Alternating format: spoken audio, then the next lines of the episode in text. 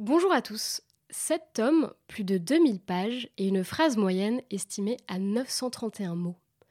Nous aurions pu calculer les litres d'encre écoulés par Marcel Proust pour écrire à la recherche du temps perdu, mais aujourd'hui, nous allons plutôt nous intéresser au processus d'écriture d'un écrivain monumental. Comment le petit Marcel est-il devenu le grand Proust Et quelle était l'ambition de son écriture? Pour répondre à ces questions, nous sommes en compagnie de Luc Fraisse, professeur de littérature à l'Université de Strasbourg et par ailleurs éminent proustologue. Il est avec nous aujourd'hui pour nous dévoiler quelques secrets de fabrication de cette œuvre cathédrale. Bonjour Luc Fraisse. Bonjour Marie-Catelin. Alors pour commencer, comment Proust est-il devenu Proust? Nous allons commencer par étudier le cheminement d'un écrivain et de son écriture. Car pour beaucoup d'entre nous, l'œuvre de Marcel Proust se résume à la recherche du temps perdu, mais en réalité, il y a eu d'autres récits avant ce roman. Et on a par ailleurs euh, redécouvert après sa mort des manuscrits qu'il a écrits plus jeune et qui nous apprennent beaucoup sur l'évolution de son écriture. Par exemple, Jean Santeuil ou Contre Sainte-Beuve, qui ont été découverts par euh, l'éditeur Bernard de Fallois. Mais vous aussi, Luc Fraisse, euh, quelques années plus tard, vous avez aussi contribué à la redécouverte de l'œuvre du jeune Marcel Proust, en publiant des nouvelles inédites de l'auteur. Est-ce que vous pourriez nous raconter comment euh, vous les avez découvertes, ces nouvelles? Oui, certainement. Ce qu'il faut noter en, préambule, c'est que Proust a, mis du temps à, trouver peut-être sa voix VOIX, hein, véritablement. Il a donc fait beaucoup de tentatives et euh, il a accentué cela puisque le héros de la recherche du temps perdu, on nous laisse entendre qu'il n'écrit rien pendant 2800 pages et qui découvre sa vocation dans les 200 dernières, ce qui avait amené un temps à penser que Proust avait fait de même, alors qu'en réalité, Proust n'a cessé d'écrire depuis l'âge de 20 ans. Et donc ça, ça rejoint ce que, ce que vous évoquez ici, lorsqu'il était le petit Marcel et pas encore le grand Proust. Et effectivement, à la mort de Bernard de Fallois, eh bien, celui-ci avait mis à part dans ce qu'il laissait à ses héritiers sept cartons qui étaient entièrement remplis de papiers liés à Proust, donc beaucoup de manuscrits. Et donc à ce moment-là, son successeur Dominique Gouste m'a demandé de venir les inventorier. Alors évidemment, c'est une chose tout à fait extraordinaire. Et Bernard de Fallois avait travaillé dans les années 1950 à, Proust pour euh, préparer une thèse dont l'université à l'époque ne, ne, voulait pas trop. Aujourd'hui, trop d'étudiants nous demandent d'étudier Proust presque, et à l'époque, c'était pas trop envisageable. Vous voyez la différence, évidemment. Et donc j'ai ouvert ces cartons. Et il y a beaucoup de papiers de jeunesse. Et entre autres, j'ai vu des liasses euh, manuscrites de récits qui portaient des titres que je ne connaissais pas. J'ai pensé au départ que c'était les nouvelles, les plaisirs et les jours, son premier recueil de 1896, qui avait eu d'autres titres. Proust a souvent changé de titre, on l'évoquera peut-être pour la recherche du temps perdu, précisément. Et donc, euh, quand je vois marqué ben, le mystérieux correspondant, etc., je me dis, je, vais reconnaître le texte. Et en déchiffrant le texte, je ne reconnaissais pas le texte non plus. Et donc, il s'est avéré que Proust, dans ces années 1890, donc il avait 20 ans et quelques, eh bien, s'est essayé à toutes sortes de, de formules narratives, puisque on trouve un récit à énigme façon un peu Edgar Poe, on trouve un conte de fées, on trouve un, conte fantastique, un dialogue des morts. Et donc, ça m'a vraiment donné l'impression que Proust mettait sur une ligne de départ, en quelque sorte, des formules narratives comme on met des chevaux, et il voyait lesquels arrivaient à avancer et peut-être à aboutir. Mais malgré cette grande euh, diversité stylistique, on peut quand même déjà entrevoir des thèmes qui sont chers à mm. Marcel Proust et qu'on retrouvera mm. dans la recherche du temps perdu. C'est ça, effectivement. Un écrivain n'est bien sûr pas euh, un schizophrène. Euh, il n'a pas une personnalité, comme diraient les psychiatres, clivée. Et donc, il est en devenir. Et d'ailleurs, ces récits dont il abandonnera les formules, quelque chose en est conservé. Par exemple, quand même, la, la recherche du temps perdu est un long récit à énigme, puisque au-delà du sujet le plus voyant, qui est la recherche du temps perdu pour le rendre retrouvé par la mémoire involontaire, l'épisode de la Madeleine, ça c'est très voyant. Et eh bien quand même, euh, ce récit attend ses dernières pages pour qu'on comprenne que le sujet qui avait derrière celui-là, eh bien c'était l'histoire d'une vocation d'écrivain. Et Proust, dans toute sa vie, a maintenu un total secret sur ce sujet. Donc c'est un récit à énigme. Et dans cette dernière scène où la vocation se déclare, Proust compare tous ces personnages qu'il retrouve bien des années plus tard, tous vieillis, à une sorte de bal masqué qu'il appelle un bal de tête, où tout le monde s'est fait une tête. L'expression a un peu vieilli aujourd'hui. Et dans, donc, dans un certain sens, il y a un côté conte de fées à la fin. Alors, il est certain aussi qu'on trouve quand même Proust est déjà Proust. Et donc, dans ses nouvelles, on trouve euh, des réflexions sur la mémoire. On voit cette réflexion sur la mémoire, qui va développer peu d'années plus tard avec Jean Santeuil, est en train de se rechercher. Il y a aussi les vers qui, de Vigny qui, seront, qui serviront d'exergue à Sodome et Gomorre. La femme aura Gomorre, l'homme aura Sodome et, chaque sexe mourra chacun de son côté. Bon, eh bien, ça apparaît déjà là. Et il y a même, voyez, une formule dans le temps retrouvé où Proust parle de la griffe d'authenticité d'un écrivain, eh bien cette expression, la griffe d'authenticité, à 20 ans, on la trouve, elle est en train de se, elle s'est formée déjà euh, sous sa plume. Est-ce qu'il y a des auteurs qui soient philosophes euh, mm. ou écrivains qui auraient contribué à faire évoluer son style d'écriture? Tout à fait. Alors, il y a bien sûr un, lourd héritage philosophique. Proust est, un des écrivains de la littérature française qui connaît le plus précisément la philosophie. Je ne vois guère que quelqu'un comme Sartre, qui bien sûr est un agrégé de philosophie lui-même, avait poussé le professionnalisme plus, plus loin. Et donc, il est certain que la, la recherche du temps perdu est le fruit de tout un travail philosophique on ne doit pas trop se battre pour euh, la mettre en rapport avec euh, ses sources, dans la mesure où Proust tend à tourner le dos à ses sources, mais il y a un dialogue qui s'instaure dans son œuvre et il est certain notamment que, à titre exceptionnel, des philosophes comme Kant ou Leibniz, pour des raisons différentes, qu'évidemment il a beaucoup étudié pendant ses années de, lycée et surtout de licence à la Sorbonne, eh bien, il ne les abandonnera jamais, mais évidemment c'est transformé. Il y a bien sûr le roman du 19e siècle. Hein. Proust a nourri une admiration extraordinaire pour l'éducation sentimentale de Flaubert. Et il y a des parentés hein, qu'on pourrait dégager. Il y a bien sûr l'univers de Balzac. Proust connaissait très à fond, avait lu et relu par cycle toute la, comédie humaine. La famille d'Alphonse Daudet qu'il connaissait était dans le même cas et il s'envoyait, il y avait des joutes balsaciennes entre eux. On parle beaucoup, bien sûr, de ces traductions à partir de 1900 jusqu'à 1906 de, John Ruskin, qui lui apporte à la fois un modèle et un contre-modèle. Le contre-modèle, c'est le cas de John Ruskin, un esthète rentier, ce que Proust craint de devenir, c'est-à-dire ce qu'il appellera dans le temps retrouvé un célibataire de l'art, et que restera un personnage comme Charles Swann. Et donc Proust a longtemps craint que rien ne sorte de lui. Bon, en revanche, eh bien, Ruskin présente de façon éparse toute une doctrine sur l'art, et c'est en commentant Ruskin, car lorsqu'on regarde ses traductions, on voit que les notes de bas de page occupent au moins autant de place que la traduction, et Proust est toujours euh, très prolixe dans ses commentaires, eh bien, c'est ça qui lui a appris à, à former un corps de doctrine, et en disant « je », et donc le jeu JE, la recherche du temps perdu, s'est formé en réfléchissant sur Ruskin. Alors, nous allons essayer de nous représenter Marcel Proust en écriture. Comment euh, se mettait-il au, travail mmh. La première phase de la recherche commence par Longtemps, je me suis couché de bonne heure. Et en réalité, si on veut vraiment avoir une image juste de Proust au mmh. travail, il faut plutôt l'imaginer insomniaque, la mmh. plume à la main, euh, dans son lit du 102 boulevard Haussmann. Est-ce qu'il avait des moments plus propices à l'écriture? Tout à fait. Alors, à propos de cette phrase, un de mes professeurs autrefois m'avait fait une remarque très juste, avait dit Cette phrase est si commune, longtemps je me suis couché de bonheur, qu'on sent qu'on a affaire à un écrivain qui a quelque chose à dire et qui est décidé à le dire jusqu'au bout. Par ailleurs, quel lecteur en 1913 pouvait imaginer que ce longtemps je me suis couché de bonheur sous-entendait la fin de l'œuvre, mais maintenant j'écris toutes les nuits? Ce qui m'amène à, répondre à votre question. Et effectivement, il y a ce, rituel de la journée chez Proust qui, assez tôt, en tranchant complètement sur son père et son frère, qui étaient des médecins très actifs, ce genre de, médecins qui se lèvent tôt et qui auront des journées euh, d'hôpital extrêmement remplies, eh bien, petit à petit, Proust inverse à peu près les cycles du jour et de la nuit. Et donc, en fait, il tente à s'endormir à 8 heures du matin, à s'éveiller à 4 heures de l'après-midi. Et donc, généralement, il s'occupe un petit peu à 4 heures de l'après-midi de se sustenter, de lire son courrier, euh, etc. Euh, il peut lui arriver aussi euh, d'organiser une sortie pour, pour, se documenter et il économise ses forces. Donc parfois, il travaille à trois personnages en même temps qui réunit au même endroit ou qui sait être réunis, ce qui va lui faire gagner du temps. Ou bien il se met à écrire, mais même quand il revient d'une soirée, je sais pas, à 1 heure du matin, il a quand même jusqu'à 8 heures du matin pour écrire. Et donc c'est pour ça que son narrateur, qui n'est pourtant pas lui, compare son, son œuvre aux mille et une nuits, au sens propre. Alors l'écrivain ne cesse jamais de retravailler ses textes mmh. et la BNF a par exemple numérisé certains mmh. de ses manuscrits qui sont mmh. un témoignage précieux du cheminement de son écriture. Donc là par exemple j'ai avec moi une, une, page de manuscrit et on peut voir qu'il laissait très peu de blanc dessus. Qu'est-ce que cette écriture intarissable nous dit de la méthodologie de l'écrivain?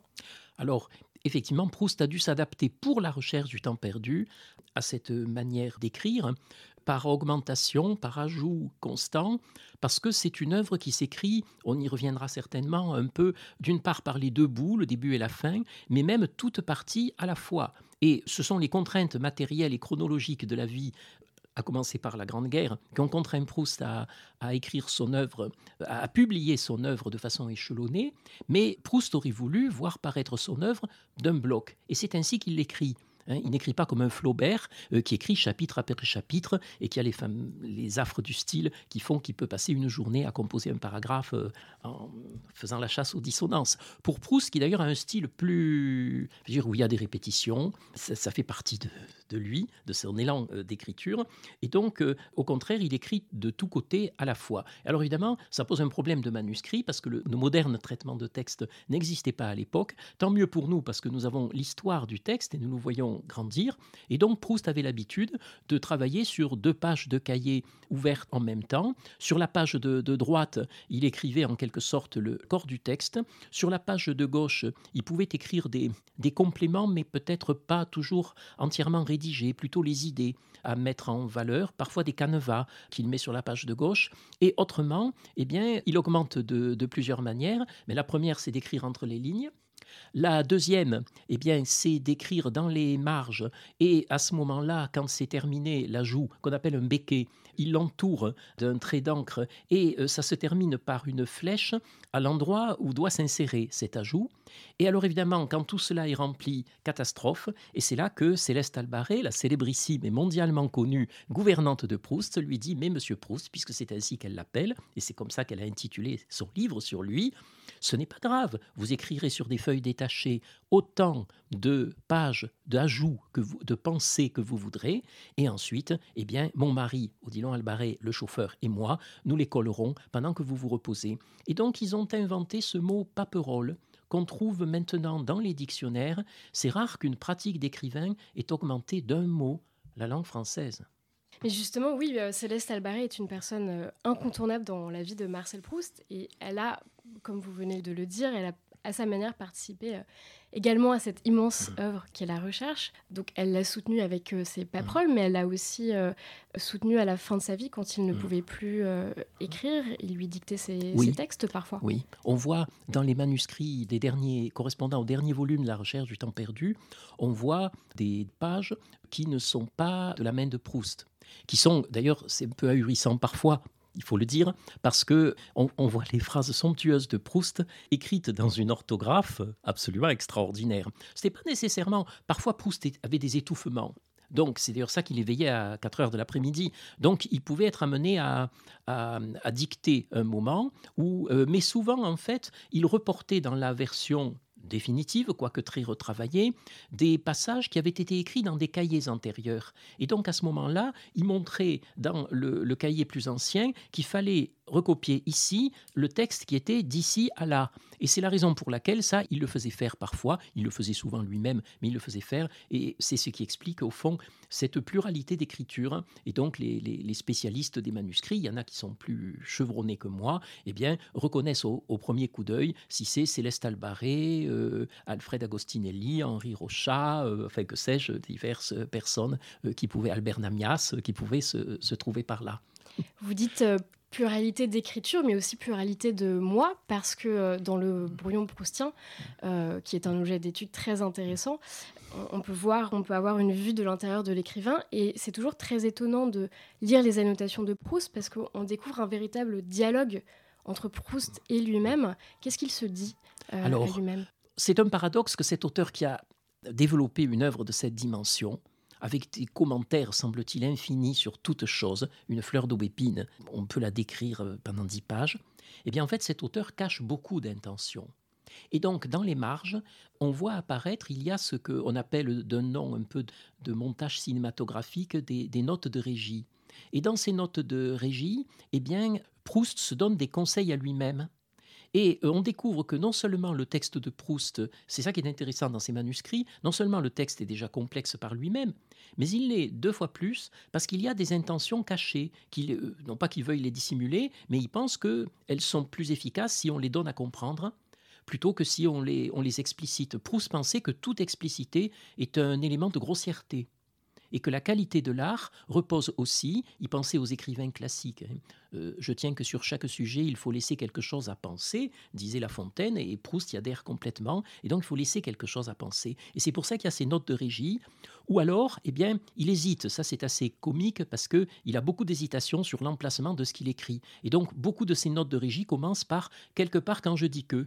Aussi parce qu'il a des piles de cahiers à côté de lui, ça finit par être très désorganisé. d'un homme qui vit couché, donc ça entretient un, un, désordre croissant autour de lui, que Céleste Albaré ne parvient nécessairement pas complètement à, juguler. Et donc à ce moment-là, pour retrouver le cahier, euh, c'est difficile. Parfois, il en a toute une série ouverte devant lui, et on voit qu'il y a des passages qui, par erreur, ont été insérés à un endroit où ils ne devaient pas se trouver. Et donc, on a beaucoup de conseils là. Et comme Proust bien qu'il ait beaucoup parlé de son œuvre et de l'art, est quand même resté secret sur ses, justement ces secrets, ces procédés de fabrication qui nous occupent aujourd'hui, eh bien en fait ce sont ces notes de régie qui nous parlent, parce que là Proust se parle à lui-même.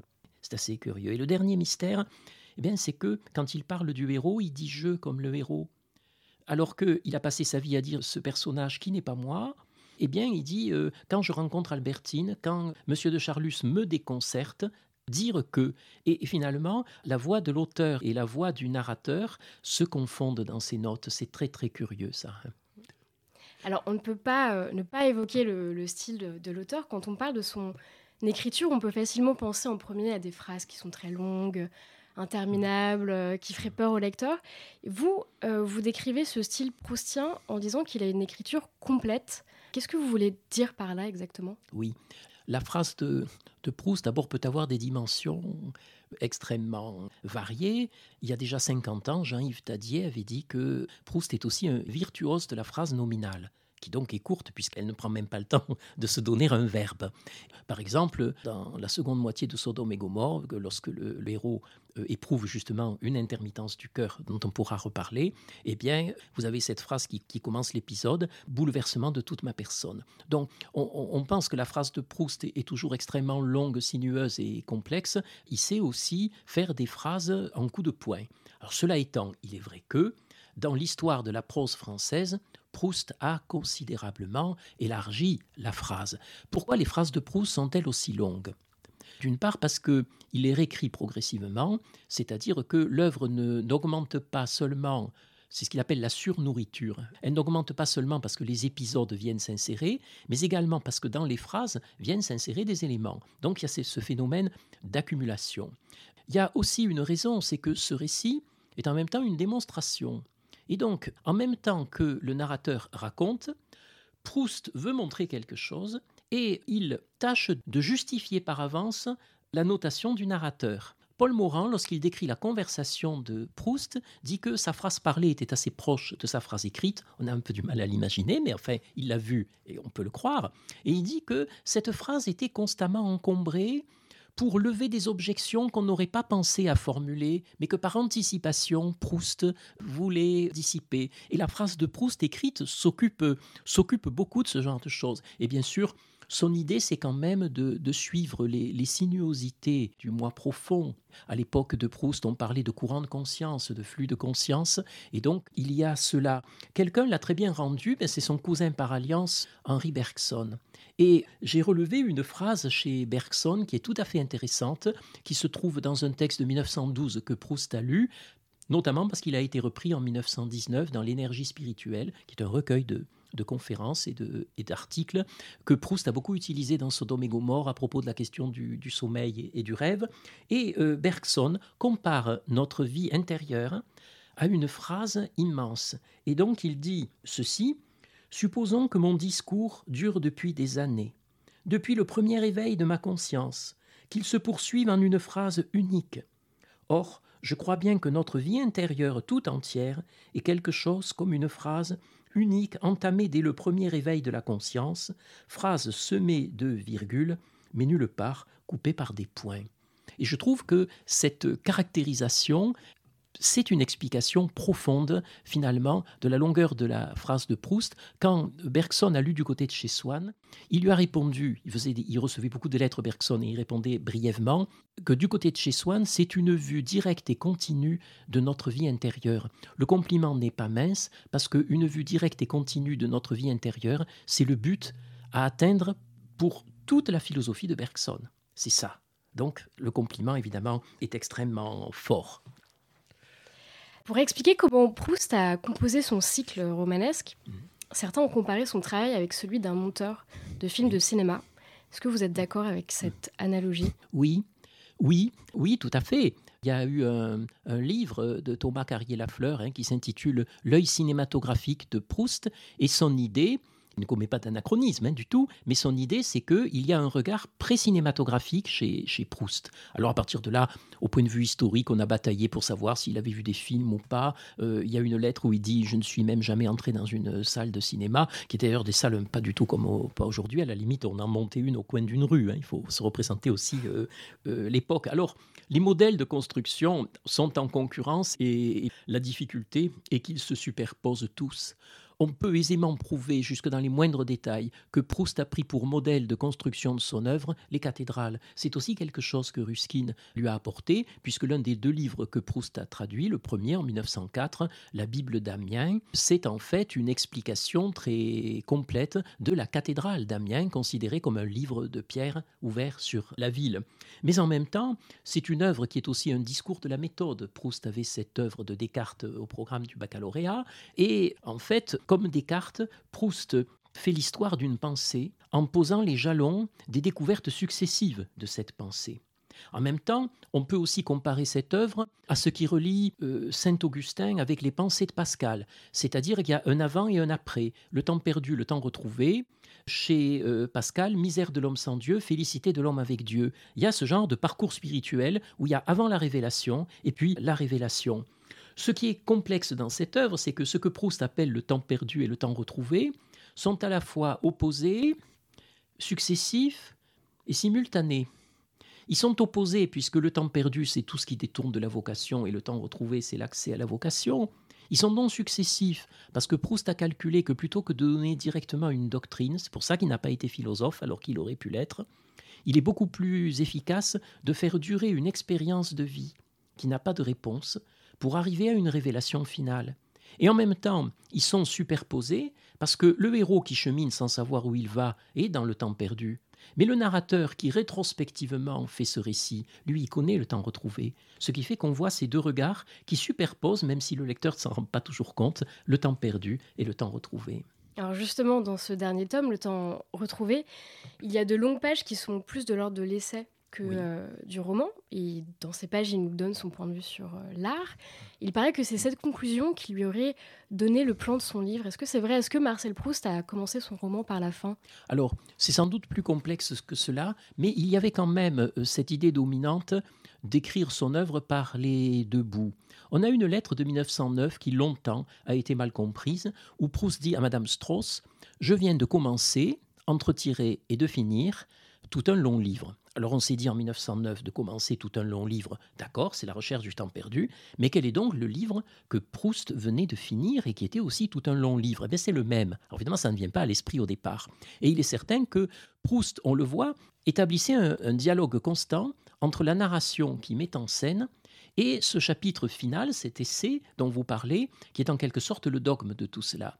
Et donc, souvent, ce que fait Proust, eh bien, c'est que il complète un épisode, qui ne dit pas tout, toujours la force de l'implicite, et il va chercher dans les cahiers du temps retrouvé un moment où il va pouvoir dire Et je songeais que le jour où je m'étais demandé.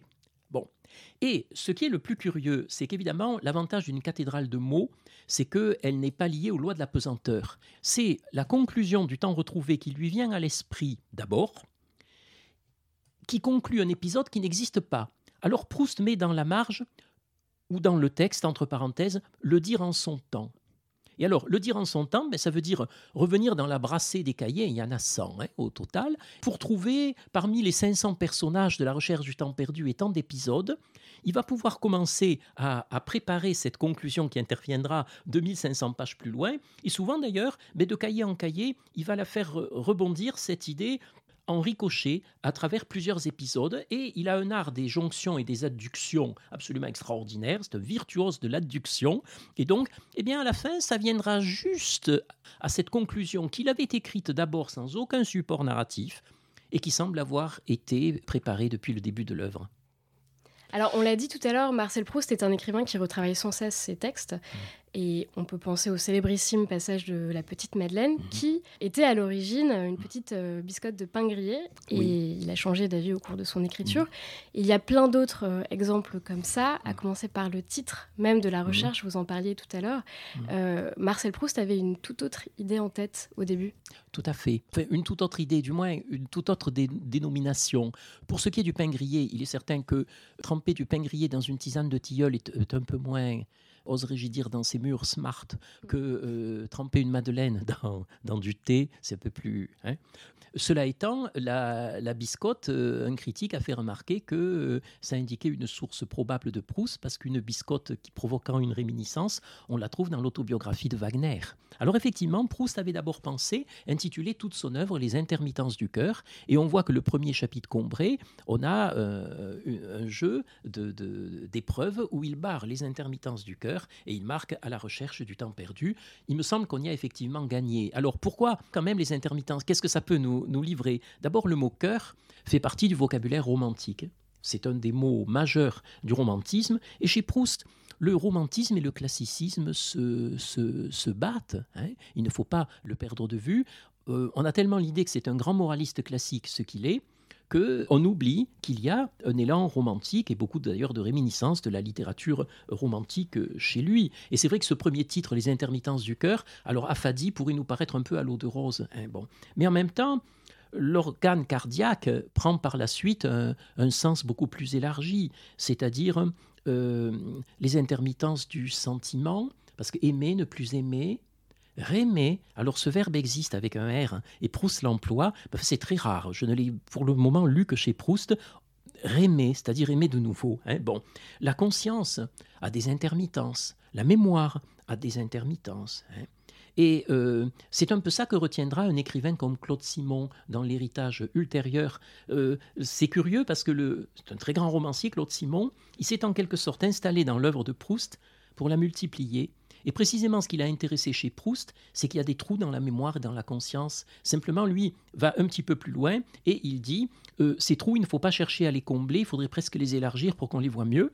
Et donc, euh, on aura cette esthétique un peu de la, de la lacune qui n'est quand même pas l'esthétique de Proust, qui, est, qui est bien sûr un, bâtisseur de, de cathédrales. Alors, une fois l'écriture achevée, il faut passer à la publication. Est-ce que justement ce passage à la publication n'a pas été trop dur pour lui, le fait de devoir figer définitivement euh, ses, textes et s'en satisfaire ainsi euh, Ça n'a pas été une trop grande épreuve pour lui? Euh, C'était surtout une trop grande épreuve pour ses éditeurs. quand Bernard Grasset, qui publiait pourtant un conte d'auteur, du côté de chez Swann, a vu revenir les épreuves, il s'est exclamé Mais c'est un nouveau livre. Et c'est euh, Gallimard s'en plaignait aussi euh, euh, beaucoup. Et on a une, lettre à Gallimard où Proust comprend le travail considérable que donnent ces épreuves qui sont surchargées, parce qu'il les considère non pas comme la phase presque terminale de la publication, mais comme un nouveau brouillon mis au clair, mis au net, n'est-ce pas? Et alors il dit à Gallimard Cher ami et éditeur, vous paraissez me reprocher mon système de retouche. Je reconnais qu'il complique tout. Puisque vous avez la bonté de trouver dans mes livres quelque chose d'un peu riche qui vous, plaît, Dites-vous que cela est dû précisément à cette surnourriture que je leur réinfuse, ce qui matériellement se traduit par ces ajoutages. Et donc, euh, euh, Proust est, conscient euh, de, cela, et il y a dans la recherche du temps perdu quelques échos de, cet ordre. Dans le temps retrouvé, son héros commence à écrire son œuvre dans les dernières pages, et donc la gouvernante du héros, Françoise, qui au risque d'être centenaire est encore là, eh bien, qui représente un peu Céleste Albaré, eh bien, évoque ces papiers euh, qui, qui collaient, qui commencent à se, à se déchirer, et surtout, surtout dans La prisonnière, lorsque le compositeur fictif Vinteuil bien après sa mort, reparaît parce que oh, on a exhumé euh, une grande œuvre, un septuor, qu'on joue à titre posthume chez Madame Verdurin, et eh bien à ce moment-là, le narrateur s'arrête un instant sur le travail admirable qu'a fait l'ami de la fille de, de, Vinteuil pour arriver à déchiffrer ces partitions indéchiffrables et tirer de cet amas informe finalement euh, l'œuvre majeure qui décidera définitivement de sa postérité. Mais en fait, euh, c'était une invitation aux éditeurs, cela. Et le premier d'entre eux, c'est son frère Robert Proust, qui était un chirurgien, qui était de ces hommes qui, comme son père, se levaient tôt et passaient leur vie dans des hôpitaux. Eh bien, Robert Proust, tout seul, il n'a pas montré les manuscrits à la maison Gallimard qui avait repris la publication de l'œuvre entre-temps, et tout seul, il a déchiffré et, fait, il a fait euh, redactylographier euh, La prisonnière, Albertine disparue, Le temps retrouvé. C'est lui qui détenait les cahiers. La maison Gallimard s'en inquiétait, elle n'a pas pu voir une ligne des volumes qu'elle publiait. Et Robert Proust, euh, bien sûr, on a amélioré, c'est tellement complexe, hein. il y avait des choses à améliorer quand euh, des équipes entières ont aperçu les manuscrits et les ont redéchiffrés. Hein. Mais en même temps, euh, il, a fait un travail absolument extraordinaire, parce que lui, contrairement aux autres, il ne disposait pas d'une édition antérieure, il était le dos au mur, il avait l'obscurité derrière lui et il fallait avancer. Il a fait un travail qui, aujourd'hui, ce chirurgien, lui mériterait sans hésiter un poste de professeur dans une faculté des lettres. Justement, vous parliez de sa postérité. Est-ce que l'écriture de Marcel Proust a une postérité? Est-ce qu'il a influencé l'histoire de la littérature? Est-ce qu'il a inspiré d'autres écrivains? Alors, il faut dire d'abord qu'il euh, produit sur les écrivains, beaucoup ont attesté cela, une sorte de blocage. Euh, encore, j'ai entendu dire à des écrivains d'aujourd'hui, par exemple Dominique Fernandez me disait, que euh, si on voulait commencer à écrire, il fallait commencer par sortir de Proust. Sinon, euh, on se prenait dans la glu et on n'arrivait plus à, écrire. Donc, euh, on a toute une série d'écrivains qui ont été influencés par lui parce qu'ils réagissaient à lui. Il y en a d'autres, depuis le reproche qu'adressait Bergson à Proust, que l'on retrouve formulé par un, autre écrivain académicien, hein, qui est François Scheng, c'est que le regard nostalgique de, Proust coupe l'énergie vitale qui fait avancer.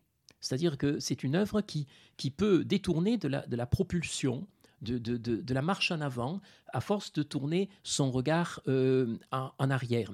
Mais il est certain que, outre le cas emblématique de Claude Simon, puisqu'il y a des bouts de phrases de la recherche du temps perdu qui sont intégrés souvent à l'insu du lecteur, dans les, phrases beaucoup plus longues encore euh, de, Claude Simon, il est certain que tout le XXe siècle a été euh, euh, véritablement influencé par, Proust, en y revenant soit pour s'y opposer, soit pour le, le s'en recommander. Et vous savez, à l'occasion de ce centenaire, je vais publier à l'automne un recueil de témoignages d'une trentaine d'écrivains d'aujourd'hui, de 2022, euh, en leur demandant ce qu'ils ont pensé euh, de, Proust, comment ils l'ont découvert, etc. Et les réponses euh, extrêmement fines qu'ils font, parce qu'ils ont un regard poétique sur tout cela, et donc ils peuvent livrer des témoignages de lecture qu'un critique littéraire ne donnera pas, et d'ailleurs parce que ce n'est pas son rôle de le, donner, eh bien, j'ai redécouvert à quel point la littérature que nous voyons, dont nous voyons les produits dans nos librairies à la rubrique vient de paraître, eh bien, cette littérature est constamment travaillée par l'œuvre de Proust. Alors, il y a les écrivains, mais il y a aussi les lecteurs de Proust. Est-ce que vous auriez un conseil à donner à un lecteur qui aurait peur de se lancer dans l'aventure? Là aussi, les conseils peuvent être assez contrastés. Quand on demandait à Gaston Gallimard, qui était bien placé pour répondre comment il fallait lire Proust, eh bien, il disait qu'il fallait s'y jeter dedans et le lire intensément. Beaucoup dans les témoignages, y compris de 2022, euh, que l'on peut recueillir, et d'autres fois aussi, beaucoup ont commencé, il y a eu trois phases, c'est-à-dire qu'ils ont commencé à lire le début de l'œuvre, et puis ils ont eu le sentiment qu'ils ne comprenaient pas bien, et il y en a qui ont commencé par abandonner. Puis, deuxième phase, euh, ils ont ouvert le livre au hasard, et ils sont tombés sur une réflexion profonde, sur aussi euh, une situation comique, parce qu'il y a un sens du cocasse chez Proust, que l'intellectualité de son œuvre pourrait nous faire oublier au départ, ne pas s'apercevoir tout de suite. C'est un grand auteur comique, il aime beaucoup tout ce qui est cocasse, et à ce moment-là, euh, ils se sont dit, mais tout ça est intéressant, et puisqu'après tout, en ouvrant le livre au hasard, j'ai été enchanté par ce que j'ai lu, pourquoi, troisième phase, ne pas recommencer par, par le commencement. Et donc, euh, euh, effectivement, alors, bien que je me sois beaucoup occupé, on a parlé des nouvelles de jeunesse, etc., je conseille vraiment à, un lecteur de lire À la recherche du temps perdu, qui, qui, qui est son œuvre majeure. On peut lire Jean Santeuil, on peut lire les traductions de Ruskin, on peut lire les nouvelles que j'ai moi-même publiées. oui, mais enfin à la recherche du, temps perdu. Et euh, s'avancer dans ce texte en disant aussi que si on ne comprend pas, euh, c'est un peu fait exprès parce qu'on comprendra plus tard.